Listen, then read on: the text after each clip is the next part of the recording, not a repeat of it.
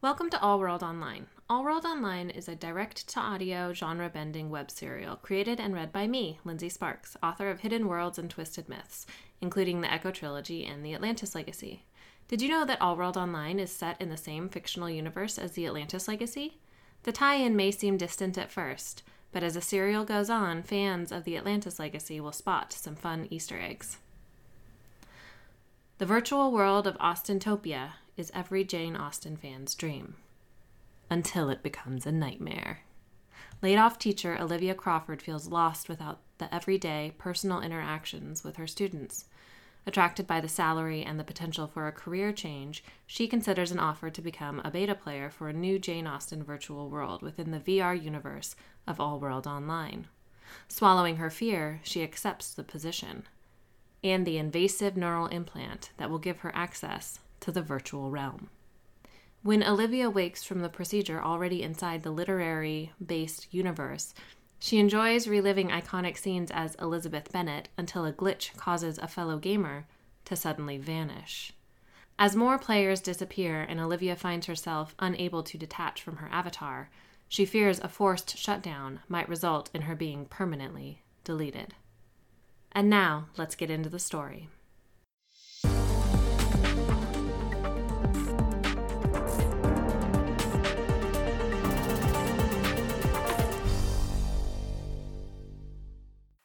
This is Priya Berman, and I'm recording this on the 6th of March, 2026, one month until the launch of the Austentopia beta test.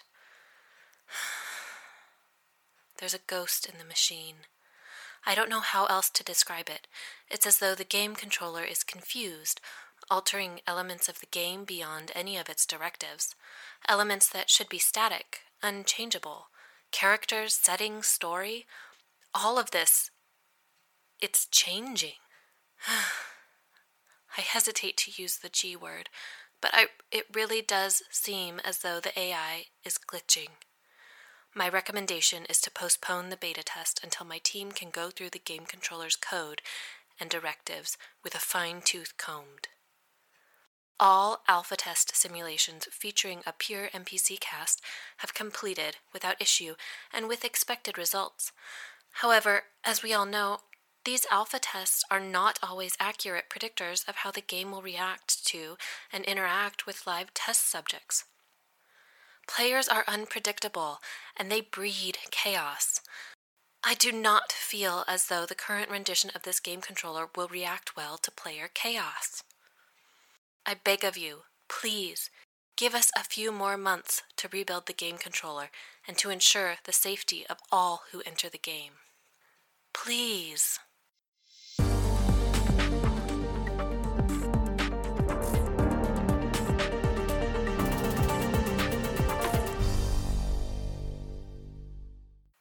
I sat on the porch swing at my parents' house, now my house, again, nursing a beer as I lazily pushed myself back and forth with one bare foot. If you had asked me 10 years ago where I thought I would be on my 30th birthday, I wouldn't have said laid off. I wouldn't have said evicted. And I definitely wouldn't have said moving back into my parents' house. But here I was all the same. At the screech of the screen door opening, I looked to my right. Tall, lanky Charlie stepped out onto the porch, a wineglass filled with a generous amount of red wine in one hand, a bottle of beer in the other. Want some company? he asked, pausing to hold the wineglass out for me to take. I come bearing gifts. I flashed him a weak smile and leaned forward, setting the nearly empty beer on the floor before reaching for the wineglass. Charlie gave me a gentle noogie. Happy birthday, Squirt. I swatted his hand away from my head and snorted derisively, leaning back into the porch swing once more. Thanks, Chuckles. Wincing, Charlie sat beside me on the swing. Always with the chuckles. I laughed softly, grinning at him. I could switch to Chucky, like Grandma. Would you prefer that? Charlie groaned, letting his blond head fall back. Oh, dear God, no. I laughed again, Charlie was doing his big brother duty and lifting me up when I was down. He was quite possibly my favorite human being in the whole world. He'd always been there to help me up when I stumbled and fell, even if he'd been the one to push me down in the first place. Nobody picks on my kid sister but me. That was his motto, all the way. As my spark of good humor faded, I took a sip of wine. Charlie lifted his head and raised his beer bottle to his lips, tilting it back for a long swig. He lowered the bottle, and I could sense his gaze on the side of my face. You know, Olive, when I moved back here, I felt like the punchline of a joke a 31 year old gamer moving into his parents' basement. I glanced at Charlie sidelong, my heart sinking. Looked like fun time was over. It was time to get serious. If this is your attempt at making me feel better, it seriously sucks, I said, just FYI. Charlie chuckled. He took another swig of beer, then raised his hand to forestall any further commentary from me. Just hear me out, Olive, he said. I have a point, I promise. I sent a pointed look his way, then shrugged. I brought my free hand up to my lips and mimed zipping them from one corner to the other, then turned the imaginary key and chucked it into the rhododendron bush on the other side of the porch railing. Thanks, Charlie said, his tone bone dry. You know, I always felt like I was supposed to be setting the example for you and the others. Like I had to prove it's possible to make it out there, whatever the stats say about college grads not making it on their own. I was going to do it, to prove the stats wrong, to be independent, strong, capable. I sipped my wine, dreading where this was going. I hated talking about the dark times. But then I knew Charlie hated it even more, so I sat quietly, attentively, and listened to the wisdom he was offering. Charlie laughed under his breath. And I did it. I worked damn hard to be that strong, capable, independent millennial I thought I needed to be. Charlie glanced at me, his eyes meeting mine. And I hated my life, he admitted. I never had time to see my friends or to date or to even come to family dinners. He took a deep breath and shook his head. The only people I had time for were people I didn't even like, people I had nothing in common with beyond the fact that we worked in the same office and shared a mutual apathy for life. I watched Charlie, my eyes stinging with tears. I clenched my jaw in an attempt to keep my chin from trembling. I broke, Olive, Charlie said, his gaze dropping to the porch. That night I called you? He laughed under his breath and took another swig of beer. I never told you this, but I'd just gotten home after sitting in traffic for two hours. Two goddamned hours. And I didn't care. The traffic didn't bother me anymore, he said, because I didn't have anything to come home to. He was quiet for a moment, but it was clear he had more to say. I sat beside him, studying his profile, my heart breaking for him. As I passed the accident causing the traffic, he finally said, An awful accident, multiple fatalities. I remember thinking that if I was in an accident like that, if I died just like that, Charlie snapped his fingers, it would be okay. My nostrils flared, my chin trembling despite my best efforts. I blinked, and a tear slipped free over the brim of my eyelid. Charlie looked at me. I wouldn't have minded dying because I didn't have anything to look forward to. I brought my hand up to my mouth, stunned by the revelation.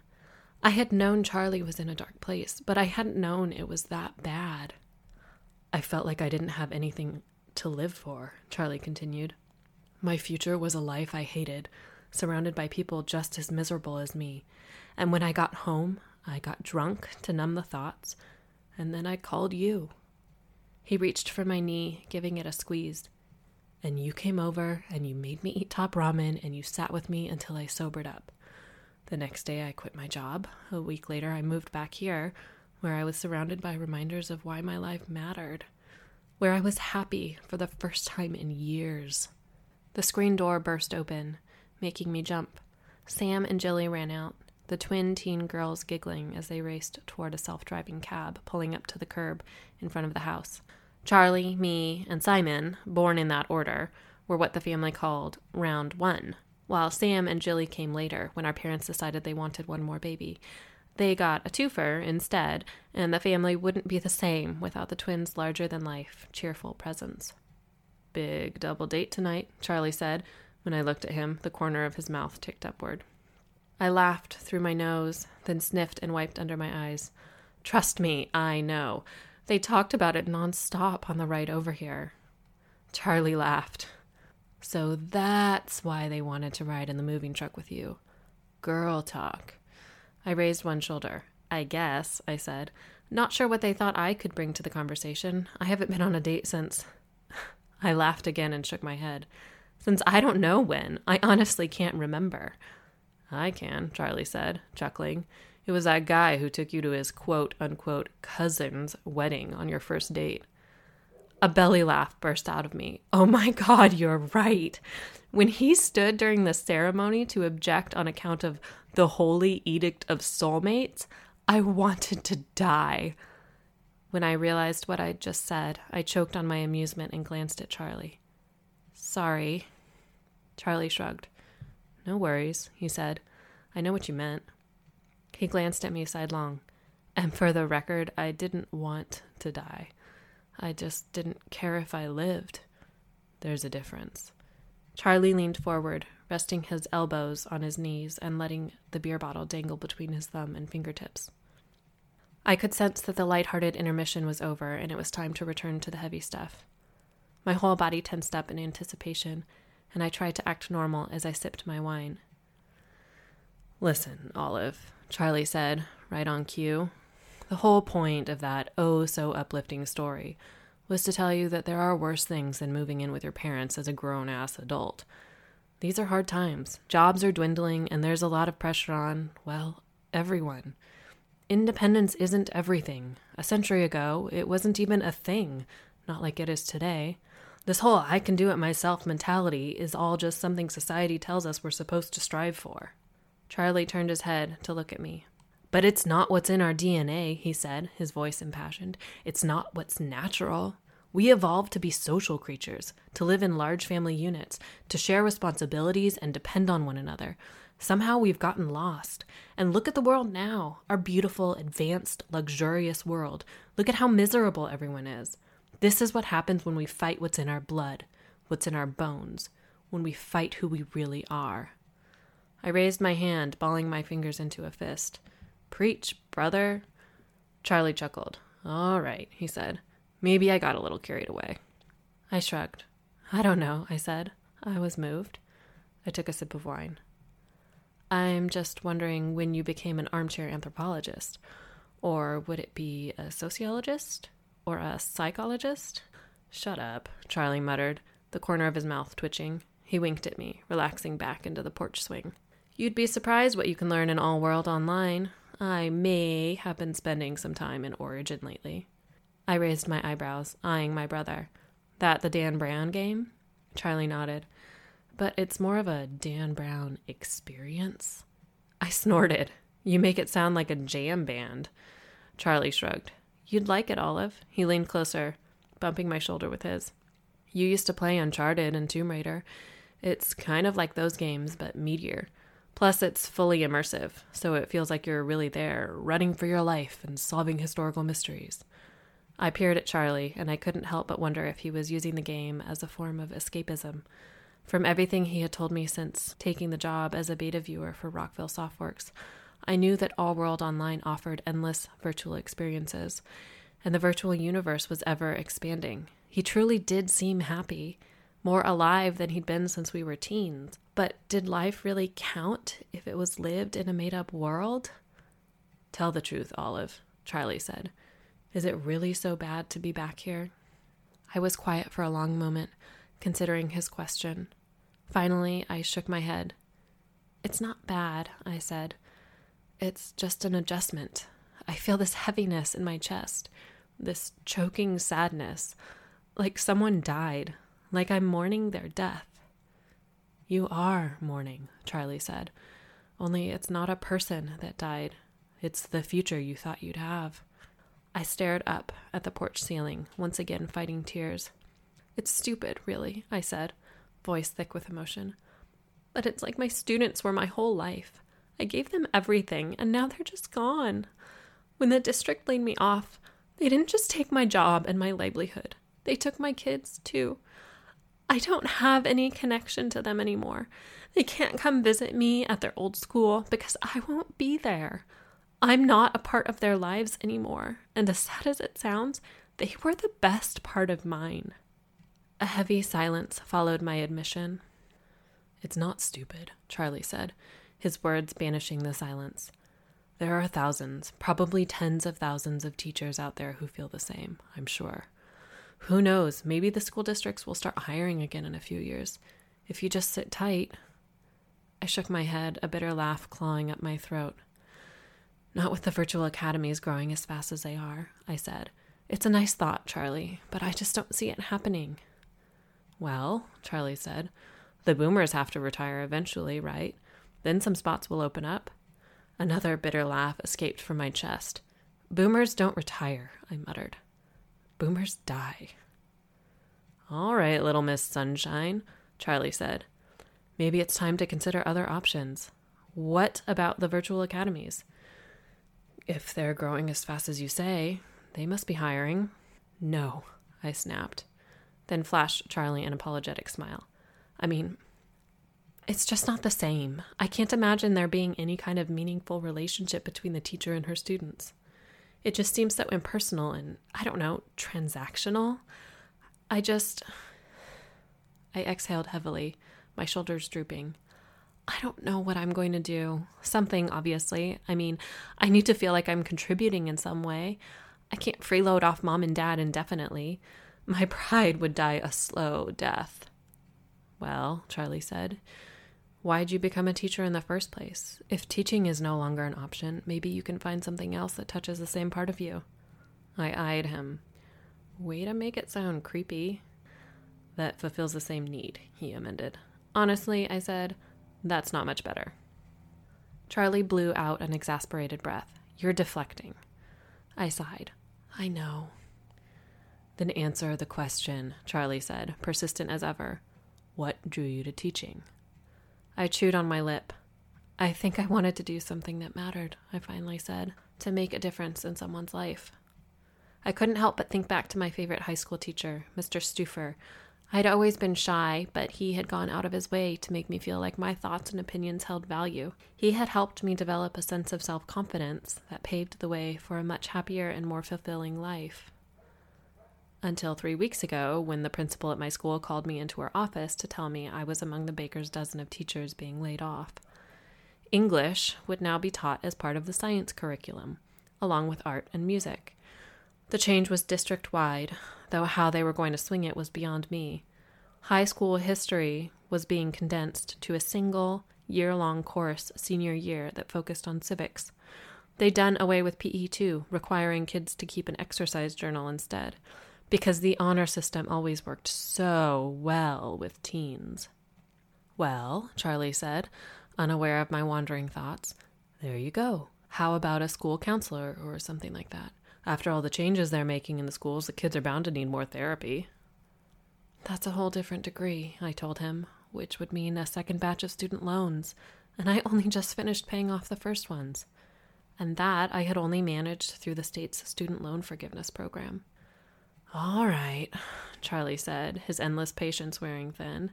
How about this? Why don't you spend the next year doing something just for you? Don't try to change anyone's life or make a difference. You know, you do you. Try to find your way back to happiness. Once you're there, you'll be in a better headspace for thinking about the future. But I have to work, I said. I can't just sit around reading all day. Much as I might wish it was, reading isn't a job. Charlie shrugged. So do something else with books. He snapped his fingers, then pointed at me. Why not work at a bookstore?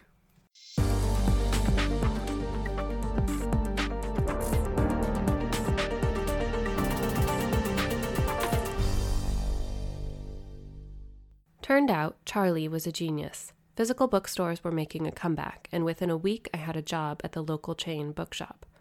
Over the next few months, I found an easy rhythm, free of the stress and responsibilities I had been drowning under for years. I walked to work. I soaked in the smell of books and coffee all day. I walked home. Sometimes I went on dates, though those never amounted to much. Sometimes I had interviews with private schools, though those never amounted to much either. And sometimes I caught myself smiling for no apparent reason because I was happy. Not happy about something, just happy. One such happy day in late August, I was shelving a new shipment of paperbacks in the romance section when a title caught my eye Bad Boy Darcy, yet another Pride and Prejudice variation.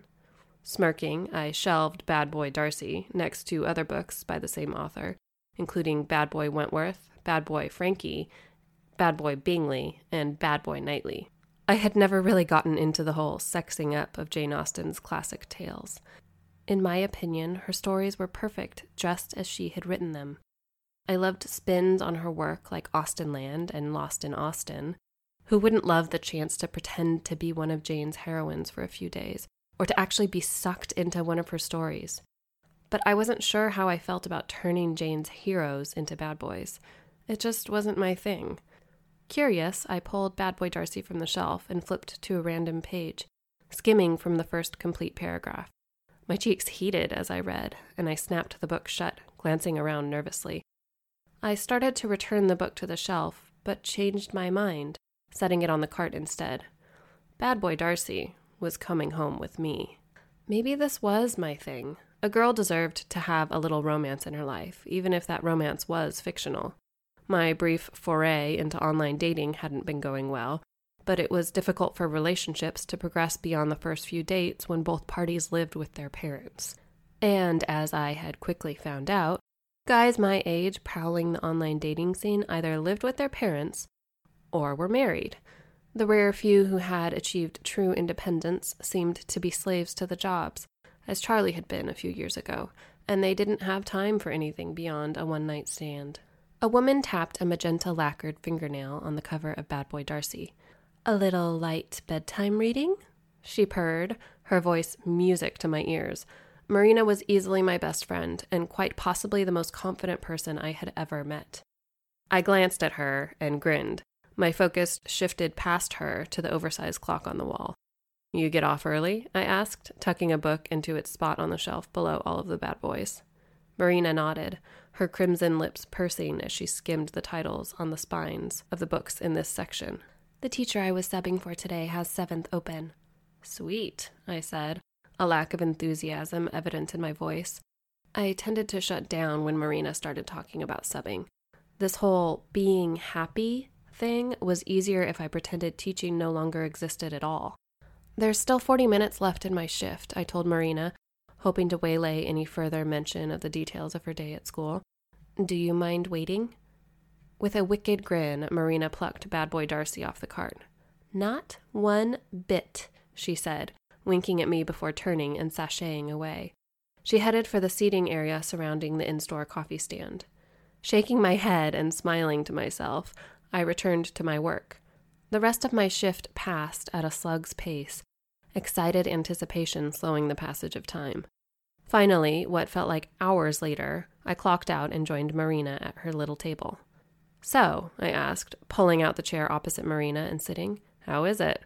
I nodded to the book, holding her rapt attention. Marina glanced up from the page, then continued reading another line or two. Finally, her eyes met mine, and she started fanning herself with the book. Mr. Darcy is a bad, bad boy. I giggled. I couldn't help it. Worth a read, then?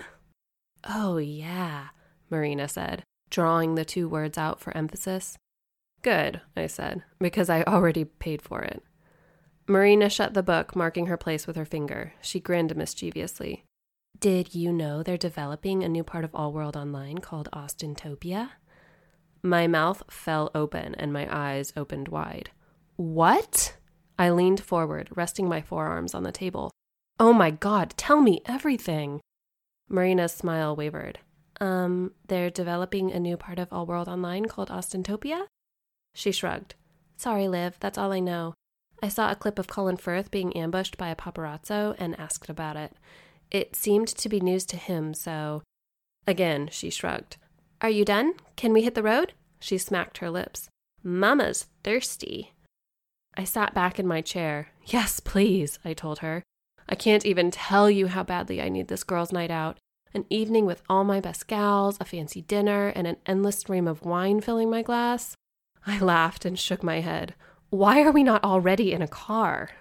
Marina's laughter joined mine, and we quickly made our way out to the parking lot, heading for the nearest green lit, self driving car in the lot. I pulled out my phone and opened the Rider app to unlock the car, and we slipped into the front seats. I paused while entering the restaurant's address in the app. I could feel Marina's stare boring a hole in the side of my face. What? I looked at her. What is it? Marina fidgeted with the strap of her purse. Now that I was looking at her, she seemed to be avoiding meeting my eyes. I got a job. I sucked in a breath, my eyes widening. At a school? Marina shook her head. I signed on with Rockville Softworks' new virtual academy, Rockville High. She looked at me, finally, but only for the briefest moment. I sat back in my seat and stared out the windshield. Wow, I said. I didn't even know Rockville was into VAs. Marina inhaled deeply, letting the breath out in a sigh. Out of the corner of my eye, I saw her nod. They just announced it a few weeks ago, she said. I thought you would have heard what with Charlie working for them. I waved a hand dismissively. He's been deep in the Harry Potter beta test. I turned toward Marina once more, my eyes locking with hers. I thought you were going to hold out for a long term subbing position, I said. I didn't know you were interested in virtual teaching. Marina shrugged, and she looked weary all of a sudden. Honestly, Liv, I hate subbing, she confessed. It's everything I don't like about teaching. Besides, any long term subbing opportunities are going to get snatched up like that. She snapped her fingers. But virtual teaching is all of the good and none of the bad. I frowned. I didn't really see it that way, but everyone gets into teaching for their own reasons. And, Marina continued, Rockville High is going to be different. The kids meet with their designated local teacher rep three times a week, so there's some real human interaction. She raised one shoulder. Their rep might not actually be one of their teachers, but at least they're not lost or forgotten. Her demeanor changed, excitement entering her voice. She was genuinely looking forward to the new position. And teachers work in local teams, meeting every Tuesday and Thursday for collaborative planning and to discuss student performance. I think it could work for you, Liv. I think it could really work. You should look into it. She reached for my hand, gripping it in both of hers. They're accepting team requests. We could be the dynamic humanities duo again it didn't sound all that bad. Different from the traditional teaching position, but not as isolated or cold as other virtual academies seemed. I pursed my lips, quirking my mouth to the side as I considered it.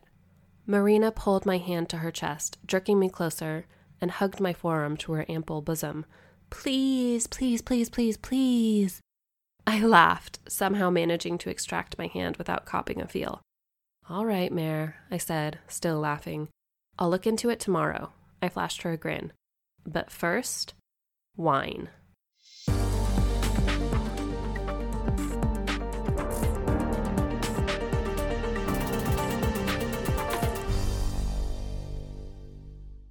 I walked up the stairs at the front of the house, blood thrumming pleasantly with the buzz of three glasses of wine, and headed for the porch swing.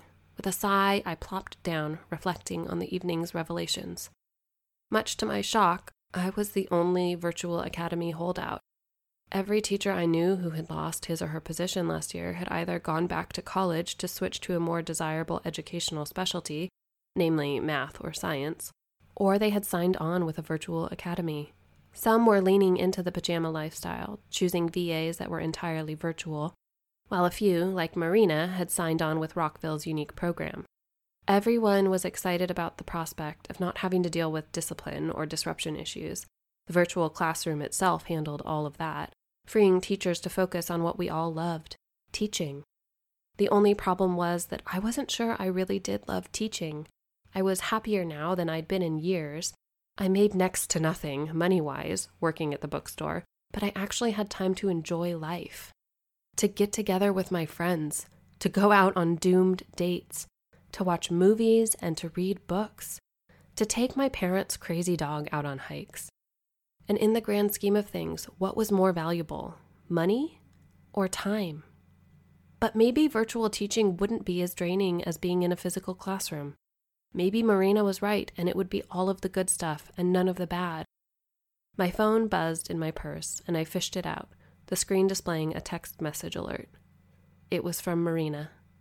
Here's a link to the application. Do it!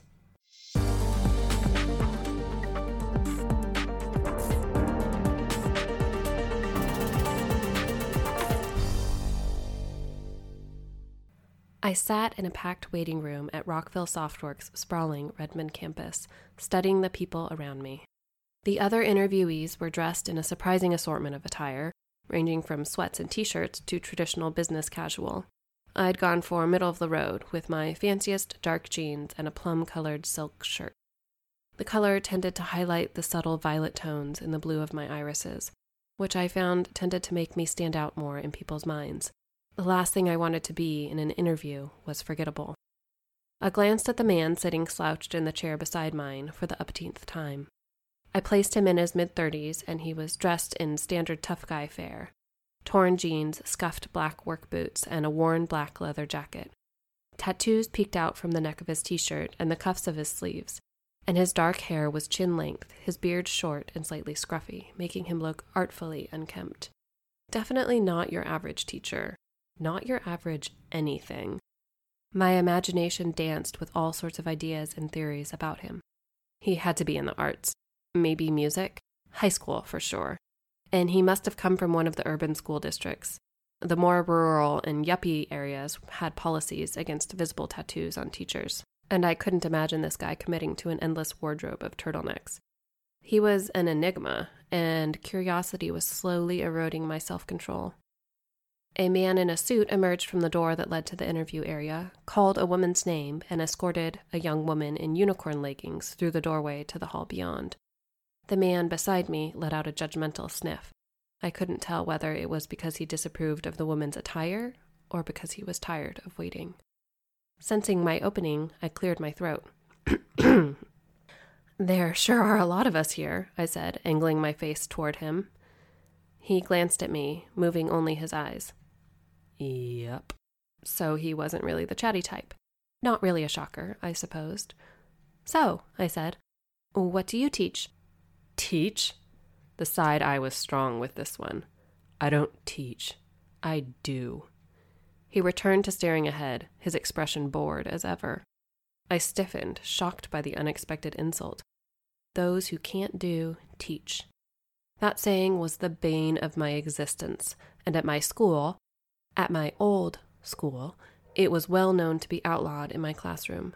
Fuming, I snatched a magazine off the table beside my chair and opened it a little too roughly, tearing the top edge of the cover. I didn't even know what magazine it was. Something about video games. I hardly cared. Olivia Crawford? A woman called from the far side of the room.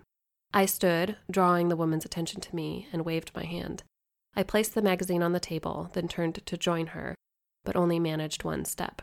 I paused and glanced over my shoulder at Rude Guy. His attention was already on me. You know, the word teach is a verb, I said, my voice low and sharp edged. It's something you do. Blood thrilling through my veins, I turned my back to him and headed for the woman waiting patiently across the room. The woman smiled, extending her hand as I drew near. She was forty ish and dressed in a more stylish version of my own outfit her black hair cut in a sleek inverted bob. I'm Sarah Chen, one of the Rockville High administrators. I shook her hand. It's nice to meet you, Olivia, she said, releasing my hand. You come highly recommended. Oh, I said, my cheeks warming. Thank you. It's nice to meet you as well. I shot a furtive glance over my shoulder at the people filling the waiting room behind me, but mostly at the jerk, sitting beside my unoccupied seat. Can you tell me, I asked, following Sarah toward the door that led to the interviewing area, what else are people interviewing for today? Sarah opened the door, stepping back to let me enter the hallway ahead of her. She scanned the waiting room as I passed her, then suppressed a laugh. Beta players, she said, and released the door. Interesting bunch, aren't they? I watched the door swing shut, blocking my view of him. You could say that. The hallway was long and littered with doors, some open, some shut. Sarah led me to the third door on the right, which opened to a small room containing only a reclining chair and some equipment hanging down from the ceiling directly over the chair. The whole setup looked like it belonged in a dentist's office, not an administrative building on the campus of one of the nation's largest video game producers. Sarah paused just outside the open doorway, extending her arm into the room. If you don't mind, she said, we just need to do a quick neural non stress test to make sure you're a viable candidate, and then we'll proceed with the interview. I eyed the reclining chair warily from the hall. Why? I asked. then looked at Sarah. I mean, I don't mind, I added quickly. I'm just curious why the test is necessary. Sarah's lips spread into an understanding smile. The test is merely to ensure your physiology is compatible with such extended and extensive use of the VR equipment, she explained. She leaned in, lowering her voice. Honestly, I've never seen anyone fail the test, but the company's main priority is ensuring the safety of all employees. So, I frowned, unsure whether to be comforted or concerned by her explanation. I supposed the safety first policy was understandable, and I shrugged. Smiling at Sarah, I walked into the room and sat on the reclining chair. What do I do? Just sit back and relax, she said, stepping one foot into the room to reach for the doorknob. This will only take a few minutes. She shut the door. A moment later, the lights went out.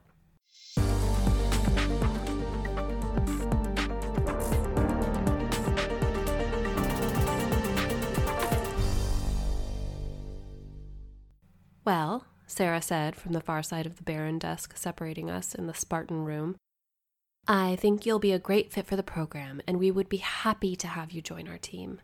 She shut the folder containing my interviewing materials and clasped her hands together on top. Do you have any questions for me before we talk about next steps? Oh, um, I had about a thousand questions, but the burst of excitement caused by the job offer was clouding my mind and confounding my thoughts. I couldn't think of a single question. After a long moment of silence, where I felt certain Sarah would rescind the job offer based on my inability to think on my feet, a question finally popped into my head. I guess I'm curious if there's any information about the long term effects of using the VR equipment so much. Sarah smiled warmly. Of course, she said. People ask that all the time. In the welcome packet you'll be receiving in your email shortly, you'll find links to all the latest safety research. Also, you'll find. A knock at the door interrupted her. Sarah's focus shifted past me as the door opened, and I turned in my chair.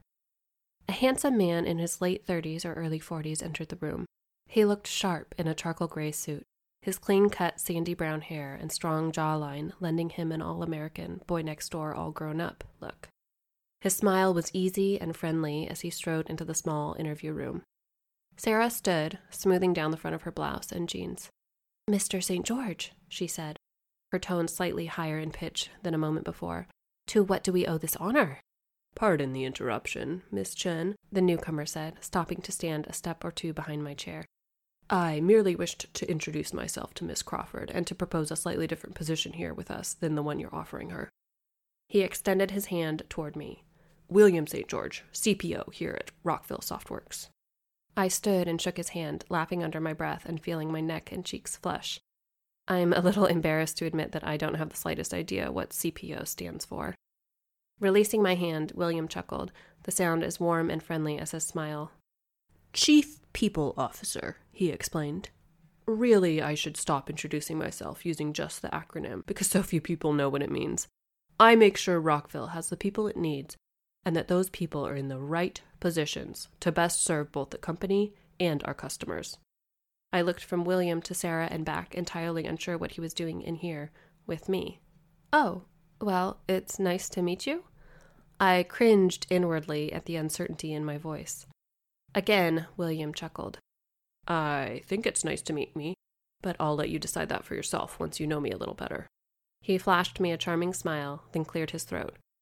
Miss Crawford, Olivia, I said. Please, Miss Crawford makes me feel like I'm your teacher. William's smile broadened. Olivia, he said with a nod. Then you'll have to call me Will. His manner was easy, and I felt like I already knew him. It was brought to my attention that you're something of a Jane Austen expert, he said. At least according to your resume and transcripts. Oh, gosh, I said. I don't know that I would call myself an expert. More of a fan and admirer. Your master's thesis would suggest otherwise, Will countered. My eyes widened and my blush intensified. How had he managed to get his hands on that? But let me cut to the chase, Will said. We're currently seeking beta players for our upcoming beta test of the Jane Austen branch of the Biblioverse in All World Online. I would like you, Olivia, to be one of those beta players. My mouth fell open. I couldn't help it. Oh, I said. Wow. I shook my head. I don't know what to say. Beta player positions were near impossible to land, right up there with winning the lotto or getting struck by lightning. Charlie had been trying for years, and he was a far more experienced gamer than I was. I'd never even tried out a VR headset, and my experience with All World Online was limited to what I'd seen on the screen while Charlie was working. Will leaned in toward me and grinned conspiratorially. I know Miss Chen has made you an offer for a teaching position, he said. But once you look over the welcome packet for the beta player position, I think you'll find the compensation and benefits to be more than competitive. Please, Olivia, at least consider the offer. Beta players are an essential part of the Rockville team, and we're extremely selective about who we offer positions to. The position carries a notably high employee satisfaction rate, and turnover is almost nil. I think you would find the experience very rewarding.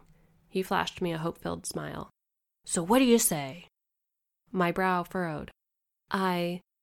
I'll think about it. Will grunted, eyeing me curiously. Clearly, I need to work on my pitch. I laughed and shook my head. No, it's not that, I said. Your pitch was great, really. I took a deep breath, holding it as I debated whether or not to explain further. I sighed. It's just that my brother has been a beta viewer for you guys for a few years, and he's been on the waiting list pretty much that whole time to move up to beta player.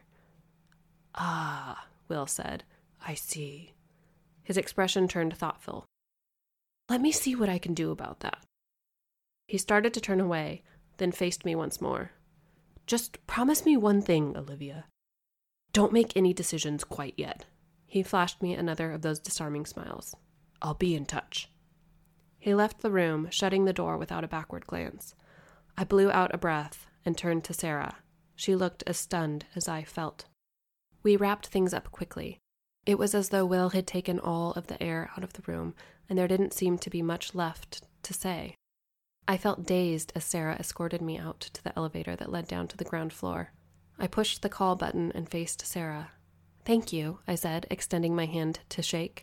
It was really nice to meet you, and I. I shook my head. I honestly don't know what I'm going to do. Sarah released my hand and seemed to be hesitating to speak. Finally, she inhaled and opened her mouth. Truly, Olivia, I would be more than happy to have you join our educator team, but.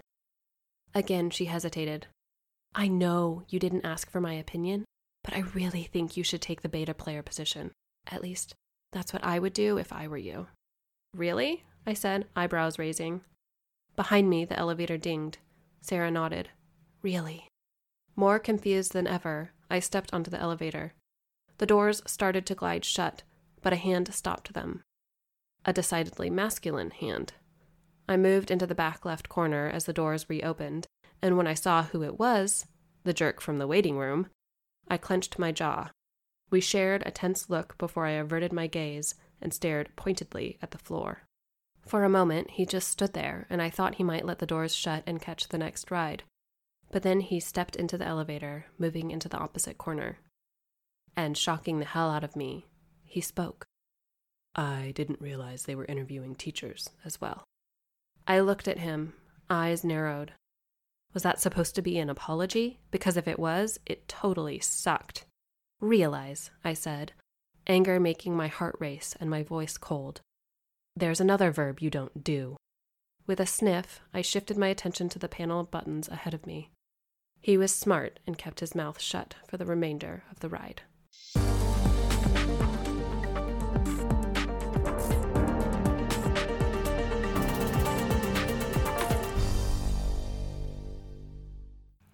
I popped a few kernels of buttery popcorn into my mouth and chewed, eyes glued to the huge TV screen.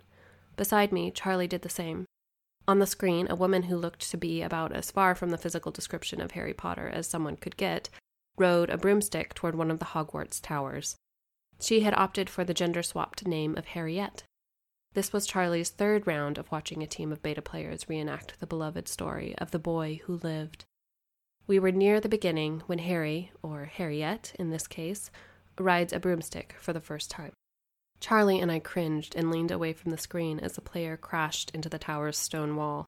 In the books, Harry had shown a surprising knack for riding a broomstick. Harriet? Not so much. She slid off the broomstick and hurtled down to the ground. Only the quick action of the player in the Professor McGonagall role prevented Harriet from reaching a gruesome end with a quick levitation spell. What would have happened if McGonagall hadn't stopped her fall? I asked, tearing my eyes from the screen. Harriet, Charlie said, or the player playing that role, would have been ejected from the game for safety purposes. Then, after a short cooldown phase, she can rejoin the game, and the team has the choice to either respawn at a safe point before the in game death and course correct, or to continue on with an altered storyline. In this case, I imagine if she had fallen and they had decided to continue on, Harry, or Harriet, would never become a star seeker for the Gryffindor Quidditch team. I narrowed my eyes and shook my head. What does that mean to be ejected from the game for safety purposes? It's kind of like when you're falling to your death in a dream, Charlie explained. You wake up right before you hit the ground. Obviously, you won't actually die, either from an in dream or from an in game death, but there is some research that suggests that the extreme adrenaline spike caused by the perceived death in VR can be injurious to the body if experienced too frequently. Oh, I said, frowning. That's kind of scary. My brow furrowed. What about pain? Does it actually hurt when you get hurt in the game? Charlie eyed me curiously. Why all the interest all of a sudden? I shrugged and looked at the screen, watching Harriet march back toward the waiting group of players. Charlie didn't know about the second job offer, and I wanted to collect as much data as possible before I made my decision. Much as I wanted to take the teaching position, more to prevent hurting Charlie's feelings than because I truly preferred it. The beta player position offered a salary double that of the teaching position, plus elevated benefits. I would be able to pay back my parents for all their help within a couple months, and I would be able to go back to school on Rockville's dime. I could get a second degree in something else, anything else, without the burden of accruing student loan debt. But I wasn't sure what it would do to my relationship with Charlie. I feared we would never be the same, and his good opinion was worth more to me than all of the money or education prospects in the world. I don't know, I said. I figured if I'm teaching kids who spend a lot of time in the virtual world, I might as well understand a bit more of what it's like. You know, be in touch with their life or virtual life experience. That makes sense, Charlie said, nodding to himself. But yeah, back to your pain question. Yes and no. I looked at him, my thoughts spinning to recall the question I had asked. Does it actually hurt when you get hurt in the game? It's like the game plays a weird trick on your brain, Charlie continued. You think you feel the pain, but it's more shock than anything. He pursed his lips, his brows drawing together. I think the implants make it feel genuine, though, if a little toned down. Charlie pointed to the screen. So poor Harriet there would have felt the crash, had she actually hit the ground. As soon as he finished, he scooped a handful of popcorn into his mouth. My eyes returned to the screen. Harriet had just reached the other players. And all of the beta players have the implants now? Charlie nodded as he finished chewing. He swallowed and cleared his throat. It's pretty much the only way anyone can afford them at this point, he said. I'm sure they'll drop to a price I can afford eventually, but, he shrugged. Yeah, I said, turning my attention back to the screen and trying to act natural, like I hadn't been offered his number one goal in life without even trying. Stuff like that always drops in price super fast. I pointed to the mega sized TV. Like that thing. It was probably a gajillion dollars five years ago, but you got it for what, 200 bucks? 175, Charlie said, his expression smug. He glanced at me sidelong and leaned closer, like he was about to share a secret. It was a Black Friday deal. I scooped a handful of popcorn out of the bowl and munched on the kernels individually. I chewed, swallowed, then glanced at Charlie. Hey, maybe there'll be a Black Friday deal on VR implants this year. I popped another kernel into my mouth. Charlie snorted a laugh. Yeah, I don't think they do mass discounts on brain surgery. My eyes bugged out and I choked on the kernel of popcorn, coughing until tears threatened to spill down my cheeks. Once my throat was clear, I chugged some water, Brain surgery? I finally said. Uh, yeah, Charlie said, laughing at me. Where did you think they implanted the tech? Your butt? I smacked Charlie's arm with the back of my hand. He leaned away from me, cowering melodramatically. Ow, that's sibling abuse. I rolled my eyes. No, but really, Charlie said, straightening on the couch. Brain surgery is maybe a little extreme. They don't even have to break through the skull. It's not that bad. Totally safe. The tech's been through all the tests, and the government has given it the big ol' federal stamp of approval. I tensed the side of my mouth, not fully convinced. Even if I hadn't been leaning away from the beta player position, I was now. The doorbell rang, the chime dulled by the floor and ceiling above us. Charlie and I exchanged a look, shrugged, and glanced up at the ceiling simultaneously, listening as our dad's heavy footsteps moved across the house from the kitchen to the front door. A few seconds later, the dull thrum of masculine voices drifted down to the basement. Figuring it was a salesman or missionaries, I lost interest, focus returning to the TV. Harriet was just mounting her broomstick again, about to retry the ride that hadn't ended well the last time. I tangentially noted my dad's footsteps heading back toward the kitchen. I heard him pause in the hallway, and then he opened the door to the basement. Olivia, he called down the stairs. You have a gentleman caller. I frowned and exchanged another look with Charlie. Charlie smirked. What? Did you forget you had a date? he asked, his tone goading. What's he like? Maybe I'll go out with him if you don't want to. Laughing, I shook my head and stood, snagging a throw pillow to toss at Charlie on my way up. No, dork, I said. I'm taking a break from dating for a while. Sure you are. I threw another pillow at him before turning and heading for the stairs. Charlie was hot on my heels. I trudged up the steep staircase and followed my dad into the foyer, and froze when I saw who was waiting for me there. William St. George. He stood close to the wall, studying the amalgam of framed family portraits from over the years. He looked exactly the same as he'd been during our brief interaction at Rockville Softworks, which meant he looked totally out of place in the chaos of my parents' house. I suddenly felt completely inadequate in my leggings and oversized sweater. Olive, that's William St. George, Charlie whispered, standing directly behind me, his hushed words spoken inches from my ear. I know, I whispered right back at him. Will tore his attention away from a particularly unfortunate family photo of all seven of us wearing matching sweaters and looked my way.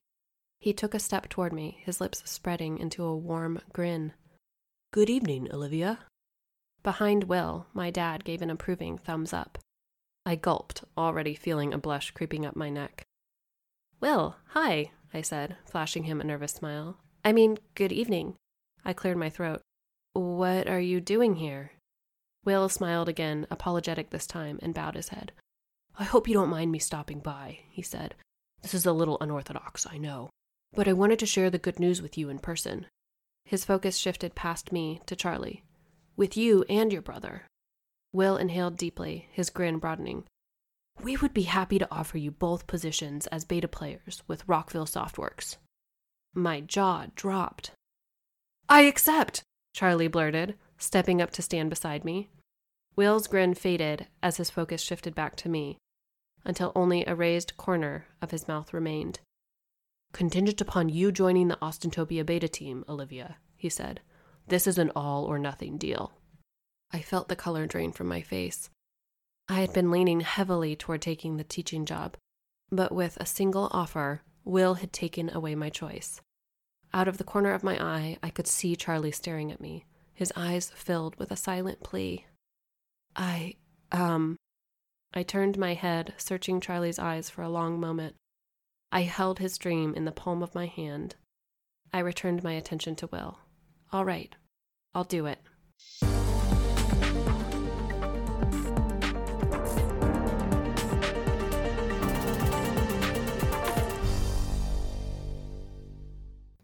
William St. George walked through a pair of double doors into a grand library, the polished mahogany bookcases and gilded picture frames lining the walls reflecting the flickering light of the flames dancing in the ornate fireplace.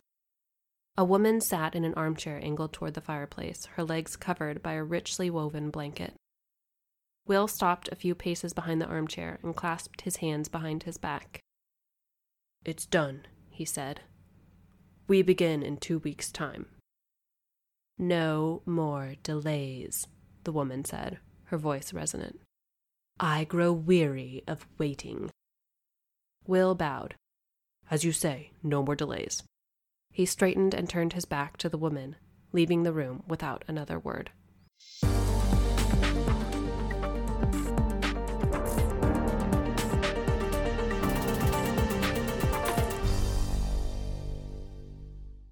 Thanks for listening. You've reached the end of this episode of All World Online. Be sure to subscribe to my newsletter or to join my Facebook reader group, Lindsey's Lovely Readers, to ensure you receive updates about the next season. I'll put links to both in the show notes. If you're enjoying this serial, please consider leaving a review on iTunes or wherever you listen. Did you know All World Online has a sister series? It does. The Atlantis Legacy is out in audiobook as well as ebook and paperback through all major and most minor online book retailers. Some secrets are buried for a reason. She is about to uncover the deadliest secret of all. Anxious and reclusive, Cora Blackthorne uses online gaming as her sole tether to the outside world. Due to a condition that makes human touch crippling, she lives her life confined to a small island in the Puget Sound never accompanying her mother on her tomb raiding adventures. But when her mom sends home a cryptic SOS in the form of a mysterious package, Cora discovers the shocking truth behind her extraordinary affliction. Her condition isn't an illness, it's a gift, not of this world. Armed with a powerful alien amulet and her mother's journal, Cora heads to Rome on a desperate rescue mission. But on the way, she discovers that a secret society is hot on her trail and she has no chance of outrunning them. Her only chance is to confront them head on. A clash within the twisty catacombs beneath Vatican City leaves Cora with a perilous choice find her way through an ancient, deadly labyrinth and save her mom, or fail and die. Legacy of the Lost is the first book in the captivating science fiction adventure series, The Atlantis Legacy. If you like ancient mysteries, Greek mythology, treasure hunting adventures, and dynamic characters, then you'll love this exhilarating adventure. That's all for now. Until next time.